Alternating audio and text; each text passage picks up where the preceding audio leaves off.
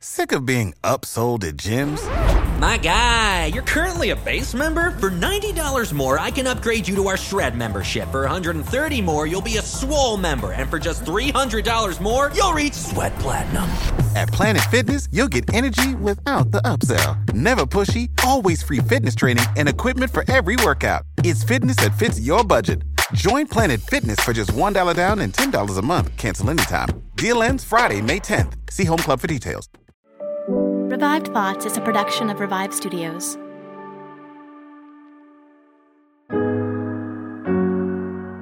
This is Troy and Joel, and you are listening to Revive Thoughts.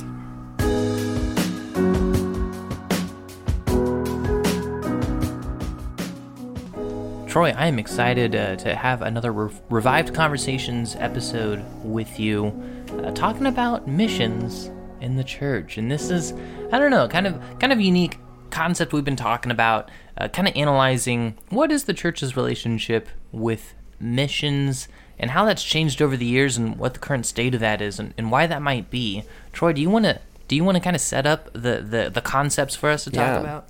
So when we look throughout church history, there it is important because we this is what we are. We're a church history show. You know, we don't really necessarily hit all the uh, Bible verses that you would expect mentioned, or we're not always aiming for teaching in the same way. Our show is designed. We're hoping to tell you, hey. The, a different perspective on these issues is let's look at the history of the church and what they have. That doesn't mean the right answers are always in the way things have been done before. That's not what we're saying. We're just kind of putting things into context. But when I look right now at the at the scope of the church, for me, and and I kind of think we're moving away from a really important thing the church has been involved in at least the last couple hundred years. Now, the church has not always done a good job with missions. There have been moments in history where the church really wasn't focused on outward growth. There's very famously um, during the Catholic Church era when Genghis Khan had, you know, conquered the world in the Mongolian Empire. He nearly was ruling everything. He was open to Christianity and he asked the Catholic Church, hey, send me um, you know, hundred Catholic, a hundred of your best Catholic priests, have them come and convince me, basically, of your Christianity, and come and teach my people Christianity, and I will let Christianity into my empire. You know, I'm I'm very interested in what you guys had to say, and the Catholic Church sent two and the two priests they sent were pretty much by themselves. They nearly starved and were nearly mugged and killed so many times on the way there that they showed up as just these two wounded, sickly, horribly out of, you know, whatever shape people. And the Khan Empire was like, so you don't take us very seriously. You don't really care about us. Fine. They were not interested in you. And that pretty much closed the door on Christianity.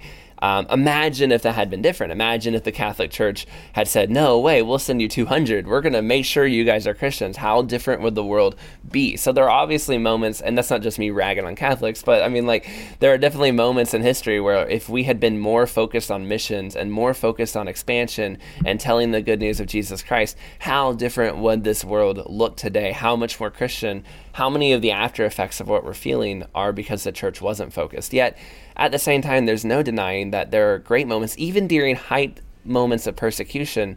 You know, during the middle of the Protestant Reformation, as uh, John Calvin and them are in Geneva, they're under tons of pressure to cave and go back to the Catholic Church, and yet they sent hundreds of missionaries into France and into other places, trying to make people Protestant, trying to tell people the good news of Jesus Christ. And we are all a lot of us can trace our Christianity back to those groups of people because of their dedication to missions. But in, in the moment we are living in now, as we're going through life, I do think that the church is sliding away from its desire to send missionaries. And and one of the reasons I believe that actually joel if i can do a little shout out to your church in this way when i go to your church um, where you're located in kansas city um, let me just tell everyone the address so they can go straight to it. no, I'm just kidding.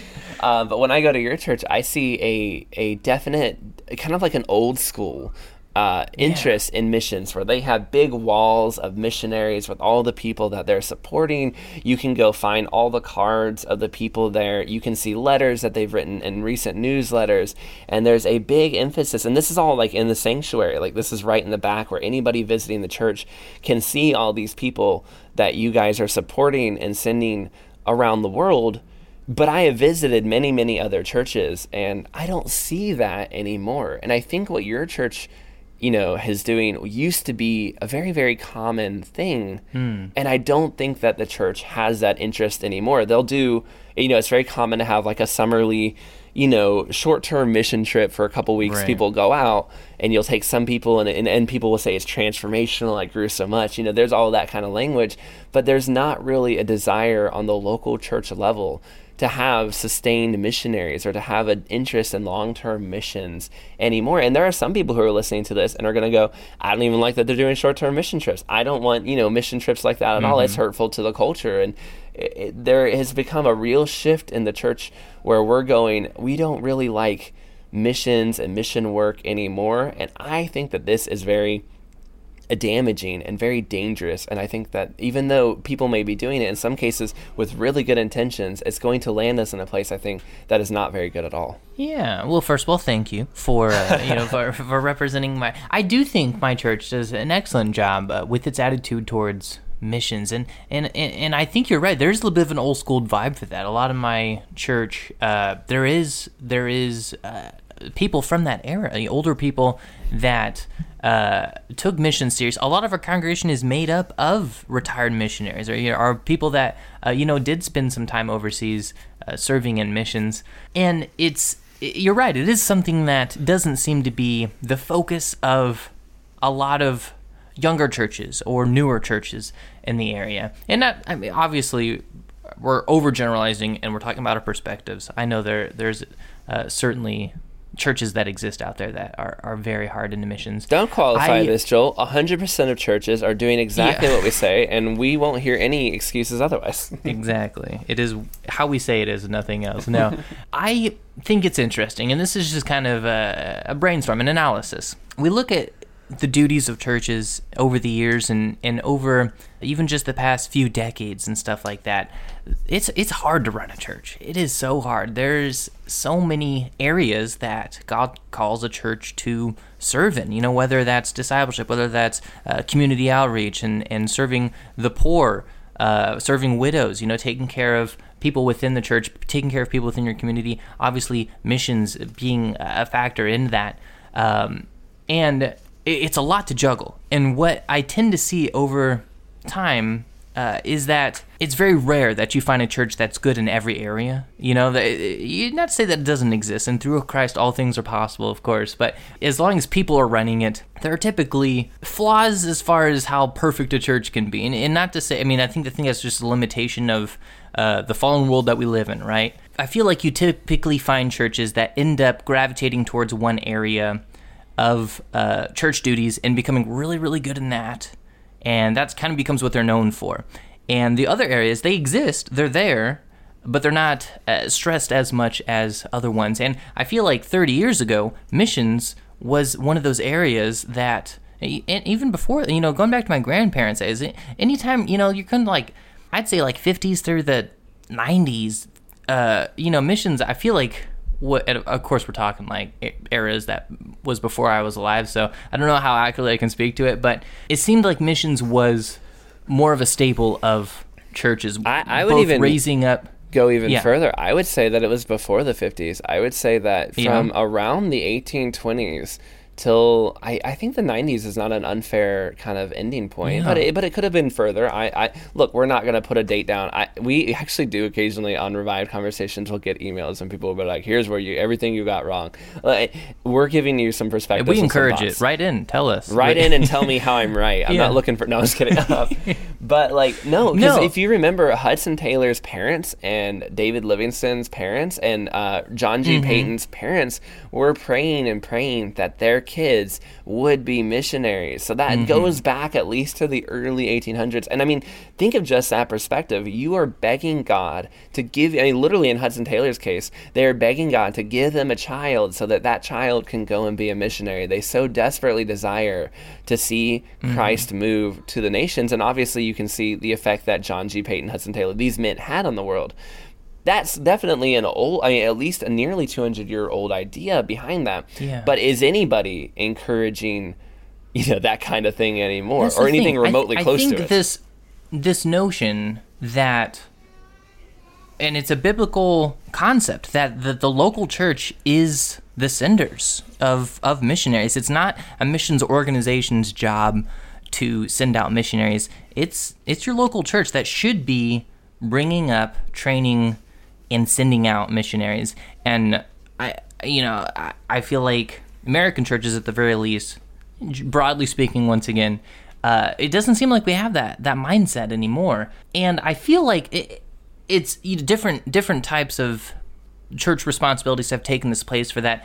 I see discipleship being huge in a lot of churches, especially a lot of churches with younger folks or newer churches. And I love discipleship. I think that's a great, and honestly, that's uh, an area that maybe some of these older churches are lacking in. You know, the, the focus on the importance of discipleship and systems in place uh, to ensure that discipleship amongst the congregation, uh, amongst that outreach there, I think that's incredible. But again, it, it kind of back to that concept of churches seem to gravitate towards doing something, one thing really good, and and kind of uh, struggling to do the other things around there. And so I, it seems like I don't know, Troy. Would you would you agree? I, I just feel like there's been a lot of churches that I've seen that have are really stressing and, and doing excellent work with some great discipleship programs.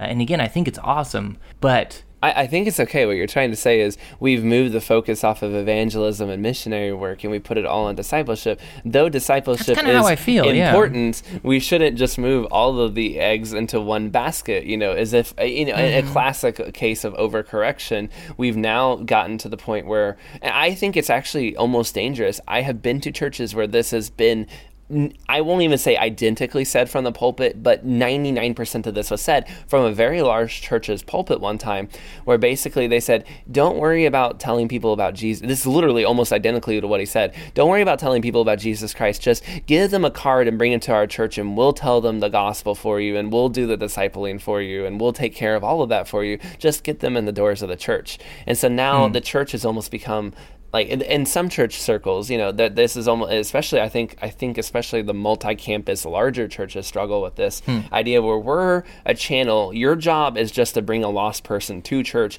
and then all of it, evangelism, discipleship, everything is on us from that point onward. We know how to do it. We're the experts. We're the good marketers almost. And so let us brand them and get them in the door. Maybe that's too cynical, but I definitely see that perspective. And so discipleship, that discipleship, um, ethos really plays into that very very well. I do think that the emphasis has become on discipleship to the point in some places where it's almost dangerous. And even when it's good if you are discipling people to a place where they're not interested in missions and evangelism, I do have to ask you, what are we discipling them towards? Like, we should be discipling Certainly. people to be sharing their faith outwardly and desiring, if not a heart for missions, a heart for the lost. That should be a part of our discipleship curriculum. It is strange to me that the emphasis right. on discipleship has replaced evangelism. Those should be brothers. If you're getting discipled well, evangelism should be a natural outgrowth of that. I have seen discipleship programs implemented very well that have that inv- evangelism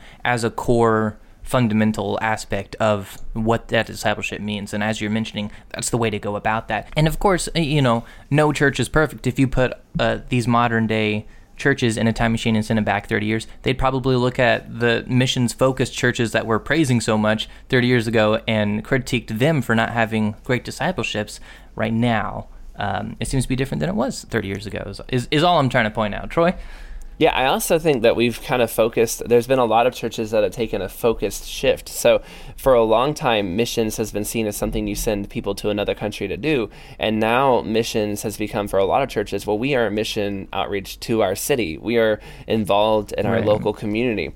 But uh, what I don't like about this is this is this is basically juxtaposing. It used to be you'd send people far away, but you did nothing for your local community. Now we're churches that do things for our local community, and that's not an accurate representation of the churches throughout most of history. Most of the history of the churches have also been mm-hmm. involved in their local community. Most churches in history, like m- most of the good churches we look back on in the last 200 years, were doing both. They were sending people far away and they were also running, you know, the soup kitchens and the homeless shelters and stuff like that. Don't use the excuse of, well, we're involved in the local right. to justify not being involved in the international. Smaller churches, probably than the one that you're going to, were able to do both quite well. And so we need to ask ourselves, why has the church gotten away from this? Part of it, I do think, is just the fact that there's not really a lot of glory to be gained. Sending missionaries is a lot of work. It's very difficult. You're asking people to make big sacrifices and walk with them on the way to do that. And the and the gain in a physical sense is not going to be nearly as much as if you have a bunch of people showing up at a homeless shelter or something. That's going to feel really good right in the moment. The international missions work, or you know, not international, but you know, reaching. Um, you know, like a tribe nearby. Those kind of works that are difficult where you're forcing people to leave their culture and give up a lot to do hard work there's not going to be a lot of fame and acclaim to that. And I think that the church models that we're under a lot of times are not really interested in that kind of stuff. But encouraging you, if you want to be a part of a good and healthy church, this missions outreach is going to be um, an important sign that you're doing the right thing. When you are running a gospel centered church that loves Jesus Christ, it should be at some point that you will have somebody who kind of is impacted by what you're saying, who goes, you know what? Actually, I think God is calling me to go out away from this community and tell the good news of Jesus Christ. And I'm not saying that you can run a church in 20 years and nobody does that. I'm sure that happens, but it is a healthy sign of a church when there are people who go, I want to lay yeah. everything down, want to sacrifice everything I'm a part of and head overseas. And I think it's, you know, if you're not a maybe a regular listener of my thoughts, or you are, you may be thinking this all the time. Well, easy for you to say, Troy. You are technically, you know, you are on the mission field. You, yes, I am streaming this, recording this right now from Cambodia. Joel is a missions videographer. So, you know, we're a little bit more invested in missions maybe than the average right. person. So we're going to see things, you know, if we're talking about lenses and all that, yes, we're going to see things from that perspective. But also, hear us on the other side. We care about this. We're not just telling you what to do. We do really care about this. We're willing to do, you know, walk some of that walk ourselves. And I really just, I don't know. I think that I've said this before on other episodes, but we we we praise people, especially like if you're going to a good church that has probably good theology and good teaching, you'll hear a lot about great teachers, you know, and depending on what spectrum that is for you, that could be R.C. Sproul or that could be Martyn Lloyd-Jones or that could be, you know, John MacArthur, whoever it is you look up to, you'll hear these great teachers. But you just really don't hear from the pulpit praise from men like Hudson Taylor and William Carey and Adoniram Judson or, or women like Gladys Aylward and Amy Carmichael and Annie Taylor anymore. You don't hear their mission stories from the pulpit. You don't hear these good things God has been doing anymore. And we're teaching people to only look up, I think, to the great teachers of the faith. But I think many of these great teachers would tell you that the people they look up to are the missionaries, the ones who went and did the hard, incredible, difficult work of going and telling people about Jesus Christ. And I think mm. that we as a church have moved our center and our focus off that outward evangelism and inward to our own you know, inward, and to a degree, discipleship is a natural inward. You're working on the inside yeah. of the church, and we've kind of been killing the external outward, and we've got to get back to a place where, yes, we are making disciples, and yes, we are also evangelizing too, doing both. Right. I like, and I'm, I'm maybe kind of reword what you were mentioning there, but I like what you essentially were just implying that a, a, a church sending out missionary is the the fruit of that church, right? Like that's when a church is doing what it's supposed to be doing, and when the the, the spirit is working and, and people are growing in the way that they should. The natural progression of that, the natural outcome of that, is that people that that missionaries are are going to be produced. People are going to identify areas that the gospel is less known and want to go there and make the gospel known to those people, right? And that's that's what mission is. your church the gospel exists there. Uh, praise the Lord for that. And, and we see those congregants around that are being edified and built up in that. Um, but eventually, again, as Troy mentioned, the natural, specifically discipleship, the natural progression of that discipleship chain is to then identify uh, areas where the gospel is lacking and, and meet that need wherever that may be uh, around the we, we often think of it cross culturally because the gospel is so prevalent where we're currently at but identifying where the gospel is needed and uh, again that should be part a natural part of that discipleship progress and if that is don't feel like we're critiquing every church if that's something that your church understands and is an encouragement of then praise the lord that's awesome but so much of the time it, it almost seems like that step is left mm-hmm. out of yeah. of how that goes what is the goal of all this discipleship if not to get the evangelism? Right. It's almost discipling for the sake of discipling.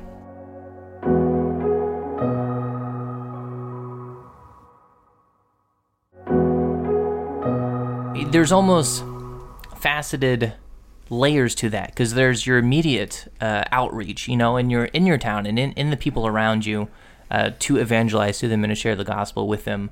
Um, but I feel like the natural progression of that uh, ends up on a larger scale to that. And of course, it's not blanketed across the board. Not everyone is called cross-cultural missions uh, to plant churches in you know third world countries. I totally understand that, but uh, in some way, and it's up to you to figure out how that fits into your life, whether that be through financial giving, whether that be through using what talents you have, whether that be by going there yourself. Uh, you should have that drive and desire to be a part of having more people hear the, good news of Jesus, however that may be. Like Troy, for example, you're you're an excellent communicator. You're a great teacher, and you're using your skills as a teacher uh, to lead students and congregants there in Cambodia. My skills are in, in technical and in video, uh, and we, me and my wife serve as videographers with a missions agency. The concept of just using your talents for missions is obviously something I'm, I'm pretty passionate about, um, but I do think it's something we have this tendency to look at the Gospels, and you know, we get to the end and we read the Great Commission, and we think that that's something you still need to be called to like like oh you know i wonder if god will call me to missions. That's not it's like it's not written that way. It's not an option. Like it's not something that you you are if you're a believer you are called to missions. You have to figure out what that looks like in your life but uh, that is the default state of believers is to uh, go unto all the world and proclaim the name of jesus. And it'd be neat to see that emphasized more in local churches Absolutely. I think is what, what Troy and I are trying to say. I think so too. I, I think that historically this was a thing. Again, I mentioned at the top, but Hudson Taylor's parents praying to send a child. You look in the 1880s, 1890s, there's this explosion of worldwide missions where churches are sending missionaries all over the world, and the people know the name of those famous missionaries. When I say names like Jim Elliot, when I say names like Hudson Taylor, when I say names like Amy Carmichael or Gladys Aylward, you know those people are, or if you don't, you're going to go subscribe to Martyrs and Missionaries run by Elise, and you're going to know who those people are.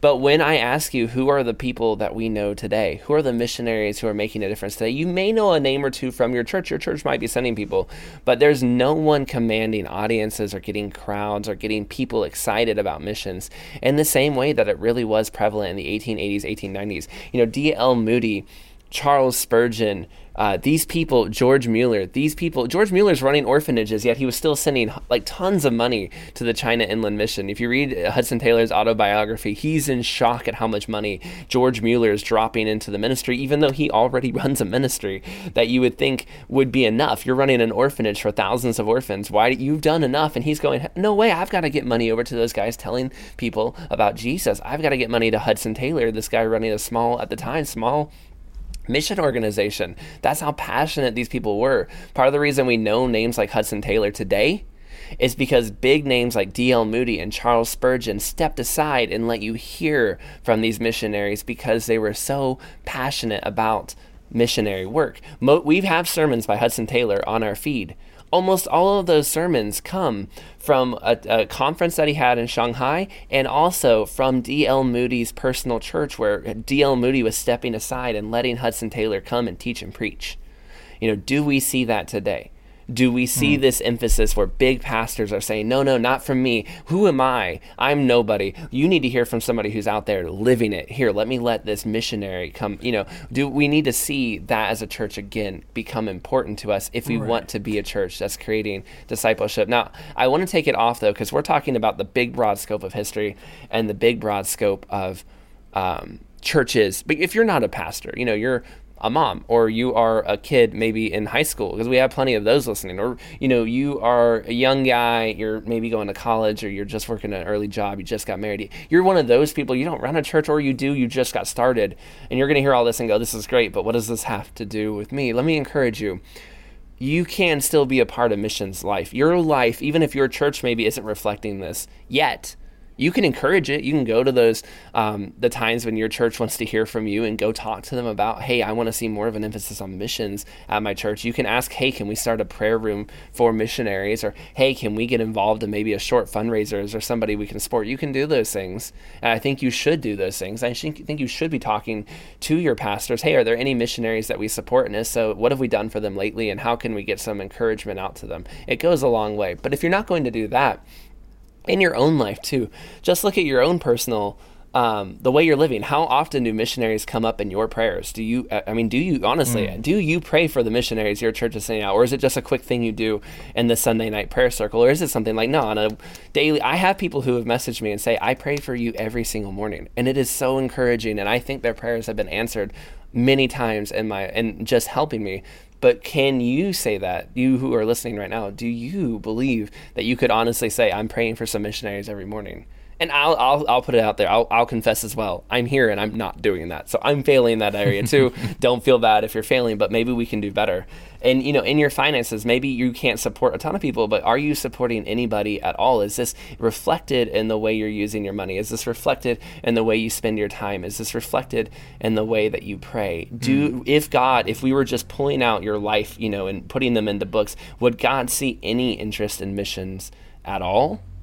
And that is something right. you need to kind of look at and go, how can I get mad at the church if they're not interested in missions work when I'm not interested in it and no one I know is interested in it either? You know, it comes, the church is supposed to lead us, but we are also a part of the culture and we can help be a part of that change by saying, I'm going to start making changes in my life to be taking missions work more seriously. And then I'm going to bring this to my church and try to emphasize the need for this because I think a lot of pastors have a, you know, some, interest, you're a pastor, you want to see people saved. You do have interest in missions, but sometimes I think they look at their congregation congregation and go, I've been trying, and they have zero desire too to mm. hear about this.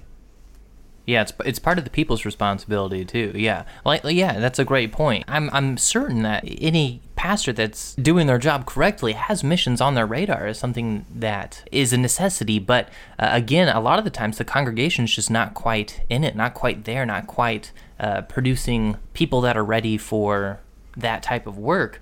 Uh, and so there is something that rests on the individual, and there is something that is empowering by exercising your faith in that way. You know, it, Troy mentions taking time to pray or giving more towards missions specifically. That's who you are. You know, what you spend your time thinking about, what you spend money on, that's who you are. Like that's what embodies you as a person, right? Are you dedicating time? Like time is valuable. It takes time to pray, but you know, so time is valuable. When you get up in the morning, what are you spending your time on? It takes time out of your day to pray. It takes money out of your wallet to give towards missions, and that takes faith because you you know you wouldn't do that unless you want to see that communication of the gospel spread more effectively, right? And so if you're if you have that genuine desire, or I should say, I don't. I'm, I'm trying to tie this all back to the cross, right? All back to salvation, right? We have that genuine appreciation for what God has done for us. And we want to see other people come to know the love of Christ and save them from an eternity where they are separated from Jesus, right? And the more that that is real to us, the more that we're that that's going to instigate action in us. That's going to instigate movement. But that's how faith gets exercise as one example of how faith gets exercised. And the more you exercise it the, the more that it gets put to work and uh, is able to shine in other ways as well. All churches all people there's always room for improvement. And so obviously just the aspect of missions in local church is something that troy and i are passionate about. Troy, do you have any closing thoughts, or uh, you you kind of gave your closing battery of thoughts already? No, right? I, I could probably talk more, but my main thought is, look, we'll, we'll point out we didn't give any mission models, we didn't give any um, yeah. systems of missions, or here's what works best. And please do not write in and tell us how evil missions work is or something like that. That's not the kind of conversation we're trying to have here. Yes, we are aware that some missionaries throughout history have not been good. We're not looking to have that. But I still will say, and this I will firmly defend, that a lack of missions is not a response or an acceptable answer to some mission work being bad in the past. Yes, there have been bad missionaries, but there have also been tremendously amazing missionaries that many, many people love Jesus today because of the work they did 200 years ago. So we cannot let a fear of failure guide us that is the opposite of faithfulness to the cross. And i think some people go well you know i just there's so many it's so complicated the situation there's so many cultural all these different things. And i go yeah all of that is fear motivating you not faith. We must be people who trust that when we send people to tell people about jesus they can do it. And there's the point to be made that hundreds and hundreds and hundreds of years ago there were Christian missionaries being sent to the Vikings. I'm sure they didn't have all the appropriate cultural context, and yet now, for a long time, Norway, Sweden, and Finland were, you know, at least semi Christian countries because of the hard work that Christians did sending them over there. They didn't have all the proper missionary models, maybe, but they did love Jesus and they were willing to give their lives for it. You know, we don't need perfect models, we don't need perfect systems in place, but we do need our people who love Jesus. I hope you know, one of my great desires um, for for just Revive Studios in general, and between Martyrs and Missionaries, Revive Thoughts, and all, and the and the other stuff that we do, is I would love to find out that somebody was encouraged to go out into missions or to make missions a central part of their lives and how they live out their faith because of just the encouragement they're receiving from these shows. I think that's one of the things church history does for us is gives us an appreciation for for for mission work because when we look at just how many people we look up to loved mission work, we realize that this is something that needs to become more central, I think, to all of our hearts. All of us should have a near and dear feeling for those who don't know Jesus. And yes, that doesn't mean all of us are called to go to the mission field, but I would actually make the case that some of us are. Some of you may even be listening to this right now, and you are called to go to the mission field. You know you're called to do it. And I think some of us need to step out in faith and go, okay, it's time. It's time to stop making excuses. It's time to stop living in fear. It's time to stop saying, I'm too uneducated, I'm too poor, I'm too this, I'm too that. And it's time to just do like many of the greats before us have done and say i'm going to go do this and if it fails i'm doing it for jesus he will he will catch me when i fall but he will see me through to the end i can follow god even to the hard places Amen. All right. Revive thoughts at gmail.com. I know you have opinions. I know you have some thoughts. Write into us. We'd love to hear uh, what you're thinking. Uh, revive thoughts at gmail.com, or you can private message us on the social media platforms as well. But that's going to do it for today's revived conversation. We look forward to coming back next week with another episode of Revive Thoughts. This is Troy and Joel, and this is Revive Thoughts.